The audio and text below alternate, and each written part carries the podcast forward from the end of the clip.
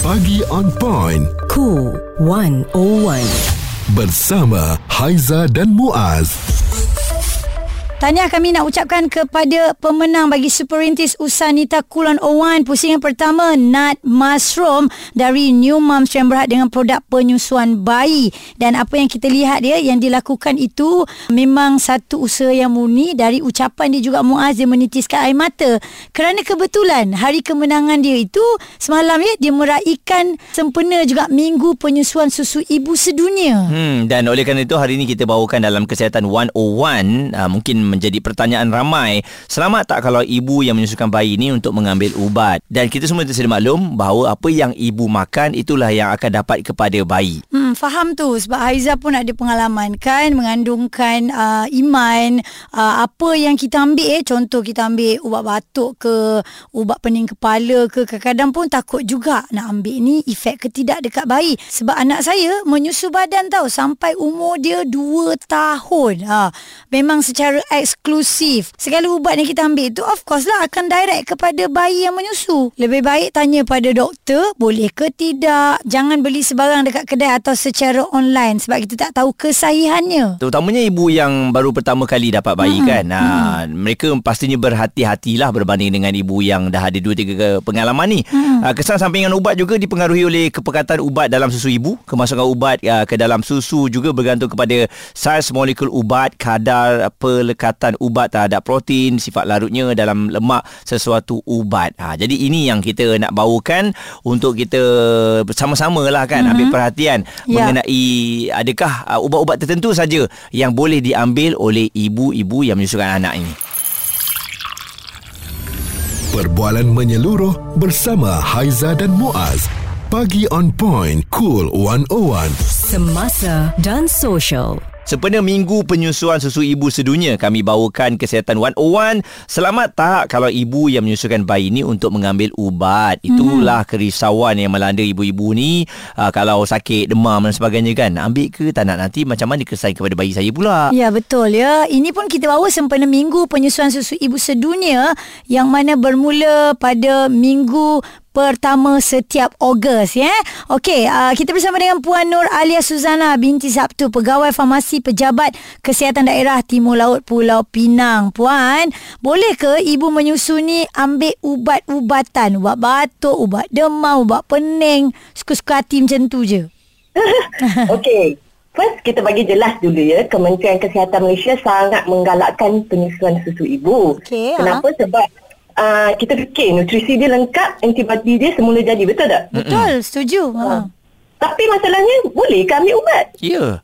Boleh kan? So, bila ada masalah kesihatan, ni common ibu ibu-ibu akan terfikir, boleh ke saya makan ubat-ubat ketika menyusu?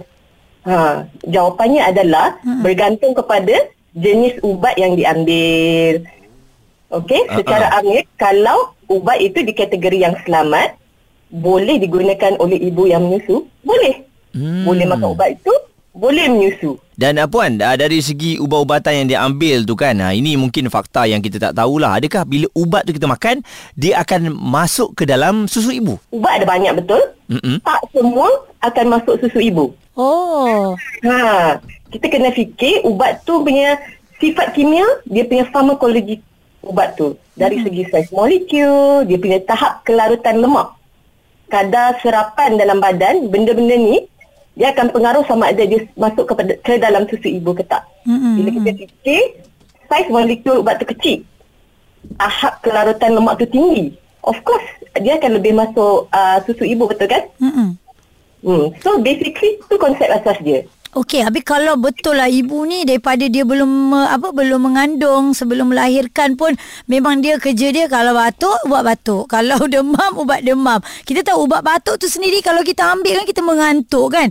Jadi oh. adakah bila baby okey dia minum dah ubat batuk tu tersalur ke dalam susu ibu, baby pun mengantuk sekali?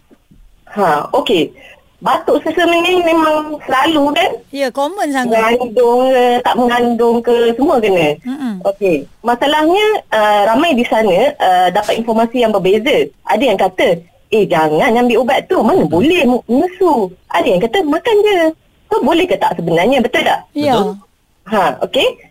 sebenarnya sama ada ubat batuk atau sesama boleh ambil seketika penyusuan bergantung kepada jenis. Okay? Hmm, Contohnya ya. kita ada ubat antihistamin ni. Dia untuk rawatan ubat dan sesama. Kita ada dua jenis. Satu mengantuk, satu tak mengantuk. So, uh, nak tanya uh, antara dua pilihan ni yang mana yang lebih sesuai you all rasa? Kalau tanya Haiza, yang menyusukan bayi adalah yang, tak, mengantuk. lah. Tak mengantuk ya? Ha. Okey. Betul. Ah ya, lima markah. Sebab apa? Sebab okey, saya saya nak share lah sebab kalau kita ambil yang mengantuk, mm-hmm. puan, uh, sudah tentu kita akan tertidur dan bayi pun sebenarnya tak selamat dah ketika kita menyusukan betul tak? Nah, tak juga sebenarnya ubat mengantuk macam chlorpheniramine yang Ha-ha. ubat bibit kuning tu kan. Ha. Hmm, Ubat ni sebenarnya selamat untuk dimakan ketika menyusu. Cuma kita kena makan dalam jangka yang pendek. Lepas tu kita kena pantau bayi tu. Hmm. Ha, so bila baby uh, kita kan mungkin mengantuk, Mm-mm. tu baby pun mestilah mungkin mengantuk juga. Ya. Nanti dia tak minum susu, lepas tu dia tak besar. Yang tu yang kita nak elak lah. Oh. So kita ada pilihan, dua pilihan ni market. Satu yang tak mengantuk, Uh-uh. satu yang mengantuk. Kita pilih yang terbaik untuk ibu-ibu menyusu. Responsif menyeluruh tentang isu semasa dan sosial. Pagi on point bersama Haiza dan Muaz. di Cool 101. Minggu penyusuan susu ibu sedunia ini yang kita bawakan kepada anda. Selamat datang ya ibu yang menyusukan bayi untuk ambil ubat contoh ubat demam dan sebagainya. Tadi Aizat ada borak dengan Puan Nur Alia Suzana, uh, pegawai farmasi pejabat kesihatan daerah Timur Laut Pulau Pinang mengatakan bahawa kalau ibu yang ambil ubat tu mengantuk kan mm-hmm. uh, bahaya untuk ketika menyusukan bayi sebab saya takut bayi lemas. Oh yelah sebab Ah, tertidur, sebab tertidur, eh. ah. sebab tu kita kena pantau anak-anak kita ni sebab hmm. uh, saya yakin ibu-ibu yang uh, menyusukan anak mereka memang sentiasa berada dalam keadaan penat lah kan sebab Betul. anak-anak tu nak susu. Hmm. Jadi uh, puan mungkin boleh berikan contoh lah ubat-ubat yang tidak boleh diambil oleh ibu yang menyusukan bayi ni. Bagi jelas sikit supaya kita uh, tak terlepas pandang. Oh, sebenarnya Haiza dan Muaz, Mm-mm. uh, ubat di Malaysia banyak sangat, betul? Betul. So, uh, ada kemungkinan uh, sampai esok kita tak habis bincang. Betul. Setuju ah. so, hari ni actually saya nak kongsi uh, cara yang lebih mudah faham bagi konsep tu ada iaitu kategori ubat dalam penyusuan. Mm-mm. So, you all akan aware apa? Ada kategori ni. Mm-mm. Ada ubat yang selamat, ada ubat yang tak selamat. Ha. So, ada dua kategori iaitu selamat ketika penyusuan dan selamat tapi memerlukan pantauan Mm-mm. sama ada kemungkinan ada kesan sampingan terhadap bayi. Bagi dua kategori ni, selamat untuk ibu-ibu continue menyusu. Okey. Okey? Ha, so kita kalau ubat dalam kategori ni kita okey boleh menyusu. Cuma uh, yang satu lagi tu kita just pantau aje lah macam ubat piriton ah uh, chlorpheniramine tadi kan. So bagi ubat-ubat yang lain yang kesan sampingan dia terhadap bayi lebih daripada kesan baik terhadap ibu Ah. Ah, dan ubat yang tak selamat langsung bila kita makan ketika menyusu. Ubat-ubat ni kita elakkan. Ya. Ha, so bila kita perlu makan ubat-ubat ini sebab rawatan, kita maklumkan kepada doktor. Kita bagi tahu ibu sedang menyusu anak, boleh tak uh, pilih ubat yang lebih selamat untuk ibu-ibu menyusu. Kalau kita tengok memang ibu pun kena dapatkan nasihat daripada doktor dan mungkin puan boleh kongsikan tips puan untuk penyusuan bayi ni. Pertama, berhenti ambil ubat kalau tak ada keperluan. If you don't need it, you don't take at all. Alright, noted. Okay? Okay, noted ya. Kedua, susukan bayi baru ambil ubat. Kenapa? What do you think? Susukan bayi baru ambil ubat. Yalah maksudnya lagi lagi selamat untuk bayi tu lah eh. Ya, maksudnya Ah. sel- selesaikan dululah eh Ubat tu bayi. memang kena sesuai lah dengan ibu kan. Ha, betul. Bila kita, bila kita ambil ubat, lepas kita selesaikan menyusukan bayi, Mm-mm. the next round tu, bayi akan tidur kan, betul? Betul, So, the ha. next round tu, uh, by that time kepekatan ubat dalam susu akan rendah. So, Ya. it's safer. Hmm. Ha, okay. Ketiga, peras susu dulu, baru ambil ubat. Betul kan? Okey. Mm-mm. Ha, it's the opposite macam tadi tu. Kita boleh perah dulu baru ambil ubat. Mm-mm. Dan keempat, kalau ubat itu membawa mudarat kepada bayi, perah dan buang. Ha, sebab kalau kita bagi kepada bayi, bahaya kan? Ya, betul tak? lah. Ha. Tapi kenapa kita nak peras, kita nak ensure pengeluaran susu ibu tak terhenti. Mm-mm. Dia ada konsep demand and supply. Ya, Ya, betul. Kita dengar. Ha.